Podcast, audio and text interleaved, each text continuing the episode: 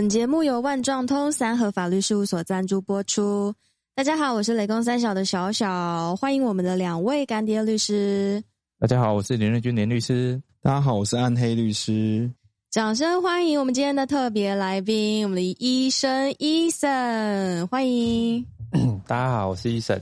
今天 Eason 来的话，我们主要是想要了解一些事情。之前不是有一个新闻，就说牙医师在帮人家看诊的时候啊，跟病患讲说：“你的项链好漂亮啊！”然后又偷亲人家，这个在医界这样好吗？这听起来有点糟糕。那是不良示范。事实上，你们觉得哪一个科别的医生跟患者距离最近？哦，哪一个科别哦？我想一下哦，我觉得是外，我觉得应该是复健科吧。复健科应该会比较常接触到患者的身体，基本上我们认为是牙科。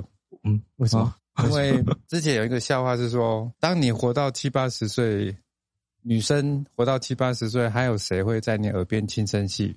就是牙医师。哦，对，不会痛哦，这样子。对啊，放轻松不会痛哦，这个要植牙这样子，他会很仔细的跟你说明。所以跟患者最没有距离就是牙医师。可是像律师的话，其实会有所谓的专业伦理规范嘛。我们会限制说，我们不能做有辱医师身份的行为这样子。虽然我们也不知道说这个范围要多大，那医生有没有像类似的东西啊？应该是说，医生本身是已婚还是未婚？那未婚有女朋友还是没有女朋友？有固定女朋友还没有固定女朋友？就差别很多啦。这个有差别吗？你说有，所以有单一女朋友或复数女朋友，对啊。如果单身的女生就可以这样再换成。因为据我所知，很多还没有结婚的男医生其实女朋友不少了。这是医界的惯例吗？对，不好说。那加上我们因为门诊时间也蛮长的，也没有机会像其他行业出去猎艳嘛，只好从病人群当中挑选喜欢的下属。糟糕，我说太多了吗？你好像没有感觉好像那个医生的女朋友或者是那个我这时候是听别人说的，对，我是亲身体验嘛。我们懂，我基本上是属于医界的清流。出于你的不然，了解。但我觉得好像这样比较像那种供需的问题啦，因为毕竟就是说男医生的供给就是少嘛。再来的话，病患的需求就是不好意思，病患的需求。我没有说什么。我是觉得，因为医生来讲的话，其实应该都是非常优秀人才有办法去当医生嘛。然后大家一般来讲，病人对医生就是会有一种信赖关系，而且我们的社会地位又比较高，所以很多医生是。尤其是未婚的男医生，那当然可能就是未婚的女病患的那种未来的那个择偶的一个标准，应该是很多择偶的标准。所以我觉得那个是医病关系的话，会有很多复数的女朋友，也许是他们在来看医生的时候，本来目的就不是那么的纯粹，也许是这样讲啊。对啊，当年我还年轻的时候，有一个患者来看我，然后之后他原来本来奶奶就是我的病人，然后他奶奶后来给我看的时候，他说我跟你承认了，我孙女是故意来挂你的号，看看你适不适合她啊。就是先来择偶就对了。奶奶先确认过，根本没有牙痛，假装牙痛来物色对象。我还以为是奶奶先看好了，然后叫孙女来。基本上是这样，奶奶满意了才介绍孙女来。没有啊，那讲完男医生的话，我们来讲讲看女医生好了。女医生的话，这一方面的艳遇会多吗？还是就你所知道的？在医学院的时候，其实班队蛮多的。那时候的想法可能是觉得说，了解彼此的工作环境，可以互相体谅，共同创业这样子。那其实真正出社会能够在一起走到最后的不多啦。大部分可能还是会另外找别的这样子。那因为女医生，就我的朋友他们就觉得说，我要找一个对象可以依靠的，所以收入要比我高。对，所以他们医生要再找收入比女医生高的，基本上比较困难。对啊，这个老板小开啊，医师本来就是高薪的职业，所以要找收入更高，其实真的就是择偶对象就有限的啦。要不然就只能找真爱了啦。没有。哎，哦，人才，哎，这个有点深奥，听不懂。原来Eason都听不懂真爱这回事情。哎，那因为其实大部分人都对护士有幻想，不是对医生有幻想。哦，对哦，对，那医生本身自己对护士或者是女助理有没有幻想？很多就是业界的医生。这个话我倒知道一点，我有听那个护理系的讲，就是说其实他们也是会挑的、啊。哦有些人会啊，就是说部分的可能护理系的出来的，他们可能会想要特地去找医生，因为近水楼台先得月嘛。哦，但是大部分的还是觉得说医生有点不把他们当人看这样的感觉。真的吗？我还记得小时候我妈跟我讲说，如果你真的考不上医学院的话，你就去考当护士好了，你就去考个护理系什么的，起码就是你就整天在医生旁边晃来晃去。也是啊，也是啊。哦，原来有这种顺序。好，当不了医生就当护士，然后护士就是为了跟医生认识嘛。其实我一个朋友他家开公司也经济状况很好，可能他的、对他的小孩的要求就是读护校，然后当护士。为什么？为什么？他觉得第一个出来你会照顾自己的身体，第二个我们家族里面有一个护士，至少他对医界熟，他有医界的朋友、家人、家族朋友谁有生病。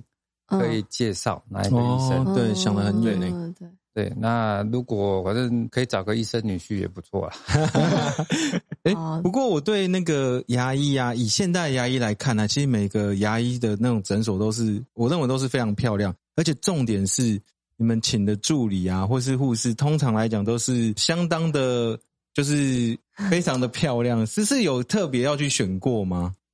年轻貌美又会撒娇，这是基本要求。为什么？是跟医生撒娇吗？还是什么？我们讲的是柜台啦。柜台，因为门面。那个每个老板的心态不一样。就我的集团的心态是，我们要找年轻的，看起来无害无知的。这样如果遇到奥 K 啊，拍桌子叫你们老板出来，他说你要干嘛？基本上听到就软。奥 K 的，那你模仿奥 K， 我模仿那个年轻无知的。啊，不好啦，好不好？例如说就是不好意思，那个我请我们的那个主管出来看一下，然后听到这种声音，他可能就气就先消一半了，对不对？可能先输掉这样子。对啊，就感觉有那个灭火队的一个效果。不过听说这个要是有医师娘在的话，好像诊所的。那个助理的水准应该说会有不同的标准，是不是？对了，我有一个朋友，他开的诊所本来刚开幕的时候，我们去看，哇，每个都160几，都是模特的身材。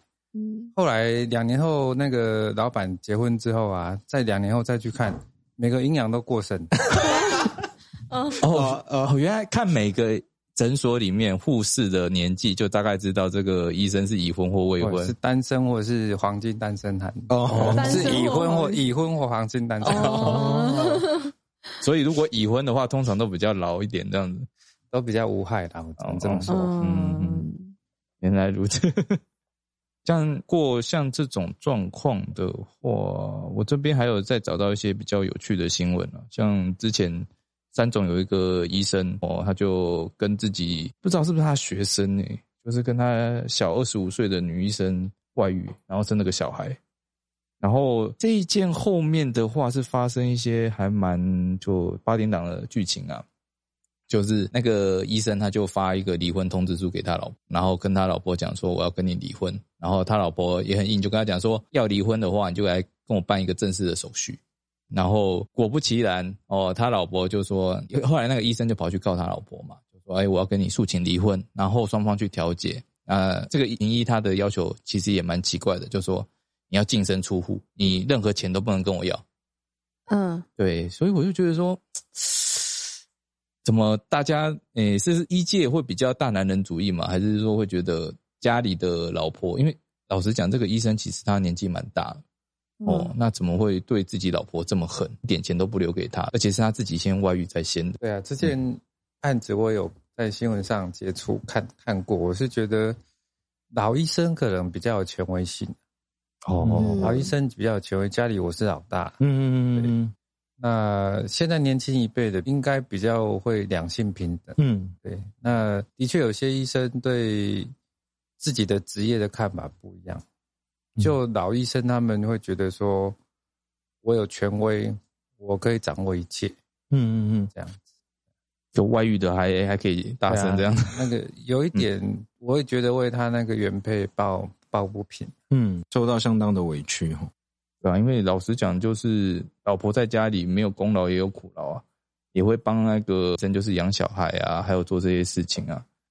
可是这不是只有医生这个职业这样吧？有很多，当然很多职业都会这样。对，很多人都是这样的，就是比较，这算是什么大男人？嗯，应该是说年纪稍微大一点的，通常会有这种倾向。对，的确也是跟医生没什么关联。好，我之前我有一个朋友的朋友是牙医生。嗯，然后他不在台北新北这边，他是在南部一点那边。然后他就娶老婆之前，先跟老婆写好婚前协议，把所有的什么不管是财产啊，或者是双方要负的各种责任，全部都写出来。然后写了之后呢，双方同意之后才去登记办理，对，办理结婚。哎，可是这其实会涉及到，假如婚前协议的话，但我不知道那个Eason这边。就是当写到婚前协议会涉及到一个问题是说，到底这个婚前协议到底有没有违背我们所谓的善良风俗。嗯，那就我之前印象中有一个案例是说，医生当医生的这个，或者说他们的约定是说，老公必须要每个月给老婆一个月10万块或什么的，就是他的薪水全部都要上缴充公就对了，然后他自己人拿一点点的那个脂肪钱。结果后来这个东西上报法院的时候，法院就认为说这个东西是有违反那个善良风俗啊，有违反公序良俗，所以这个婚前协议反而会被当作是一个无效的一部分。因为其实也要看哦，你婚前协议你是预设了什么东西？嗯，哦，那绝对禁止的红线就是说，你创设了那个法定离婚事由以外的东西，然后就说你双方只要违反某一个的规定哦，那就当然要离婚。你创设这样子法律所没有规定的离婚事由的话，基本上这就是属于违反善良风俗的。因为有些人会讲说，你只要跟配偶以外的异性讲话超过30秒我们就要离婚。像这种条款的话就非常严苛嘛，那一听就是有点像是在你是以离婚为前提来去跟人家结婚的。所以这种状况下的话会被认为是违反善良风俗，因为结婚后不代表说你跟异性不能交朋友，不能交谈。像这种状况。那另外一个比较灰色地带是所谓的离婚后剩余财产的分配。嗯，离婚后剩余财产的分配的话，这个部分要看有没有过苛的问题。过苛什么意思？严苛。你又违反比例，就是说我只要一方有错，另外一方离婚就什么都拿不到。嗯，这其实也是有点问题。毕竟我一直都在讲，就是夫妻很像是合伙经营一个家庭。嗯，那合伙人在拆伙的时候都还有所谓的剩余财产可以拿，那为什么夫妻在拆伙的时候没有东西可以拿呢？其实是一个要注意的点。就是说我们做婚前协议的时候，除了去查一些判决先例之外，还要再衡量，就是说自己心里那一把尺，到底是公平还是不公平。其实我本来是想说，我们之前不是有一个那个牙医师突然间就对那个病患就亲吻他，我只说我们要回来这个东西的话，我就说在这个里面其实会涉及到一个，就是说刚才医生有说嘛，其实跟病患关系最亲密的就是牙医师嘛。嗯，那其实我们还不能知道判决结果是什么，可是他其实医病的关系的话，其实在我们法律人来讲的话，它其实算是一个比较特殊的关系。嗯，因为在我们的刑事里面有一个趁机性交或是借用机会性交，它其实把医疗关系也把它当作是一种特殊的一个关系。假如说你在医疗中间发生有猥亵或是强制性交这种情形的话，它其实构成刑法228条这种利用机会去猥亵或是性交的这个罪责。所以我只是想说，在我们的医病关系里面，其实在刑法的考量里面，不管是在量刑，最近司法院有出了一个所谓私密照片的这种量刑的标准。假如说你是趁医病关系去做偷拍的这种东西的话，它其实是一种加重量刑的。所以说不管是牙医师或是其他的医师，妇产科医生对这个只是常常发生。对，就是那是病患自己感官，还有医生他就是两方不同，那很难去厘清这件事情，就是说他到底在从事的到底是什么。我觉得比较大的争议应该说，我看的判决里面大家都在比较大的争议说，我到底是从事的是不是医疗行为。就是说我做这些动作是不是医疗所必须的。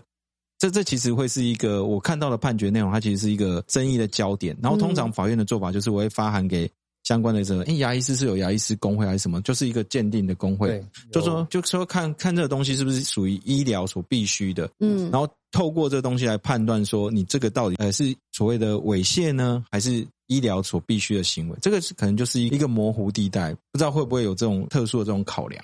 哦，好，没关系，我们今天讲了好多，那我们下一集继续再请我们的Eason跟我们聊一下白色巨塔里面这些东西到底是怎么回事，是不是真的这样子。好，谢谢Eason，谢谢